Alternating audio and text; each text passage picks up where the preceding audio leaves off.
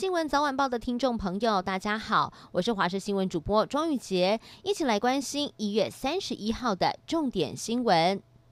好，新闻一开始要来看到的是，昨天确诊的四个人当中最值得关注的案九零八，他是陪同母亲到平镇的某一间医院去就医，和在桃医染疫的案八八九是在同一个地方候诊，共处了二十六分钟之后就被感染。目前指挥中心还得透过监视器来清楚的查看感染的来源。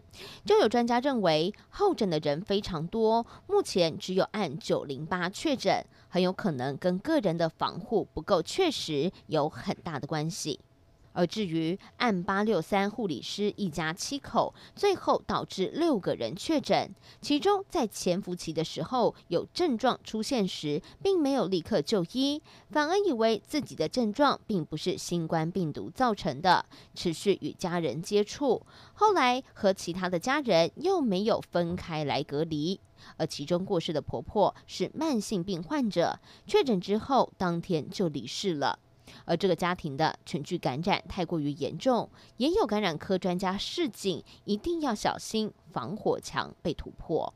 今年您的公司有办尾牙吗？根据人力银行的统计，全台湾有超过四成的企业今年的尾牙是确定要停办的，就连星级酒店年末定席也受到了影响。有一些业者选择将尾牙定金改成为餐券，也有将大型尾牙改成了小型的部门用餐。饭店业者表示，因为台湾的疫情控制的得宜，订尾牙的业者与往年是差不多的。不过年底因为疫情升温了，所以有不少的公司行号才会改变尾牙的形式。而全球的新冠病毒疫情持续在发烧，累计目前为止已经超过了一亿多人染疫。其中在欧洲国家葡萄牙，由于疫情快速的扩散，确诊和重症的病例大幅增加，让当地的医疗体系面临了极大的压力。而澳洲智库罗伊国际政策研究院。二十八号公布了全球防疫排名之后，包括了台湾在内，亚洲等国亮眼的防疫成绩，也让葡萄牙媒体争相报道。在香港版国安法上路之后，英国再次对香港人推出了 BNO 英国国民海外护照，让签证持有人能够在英国生活五年之后申请永久居民身份。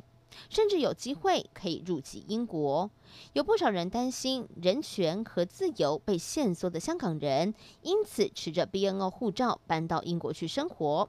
不料中国政府宣布了，从今天，也就是一月三十一号开始，中方不再承认 BNO 护照作为旅行证件和身份证明。对此，英国外交部表示了，由于中方的决。最后带您关心天气了。今天清晨受到辐射冷却的影响，各地的清晨还是偏冷的。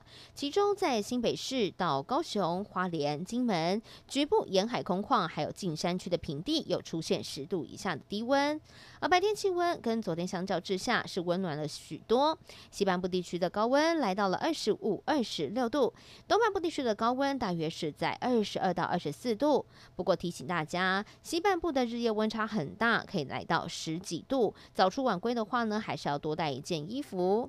而由于今天的水汽偏少，所以大多都是晴到多云的天气。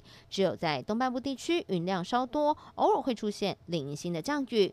另外，今天在西半部地区还有金门、马祖会有局部的雾或者是低云的状况，会影响到能见度。因此，交通往返要特别留意，也要留意航班资讯了。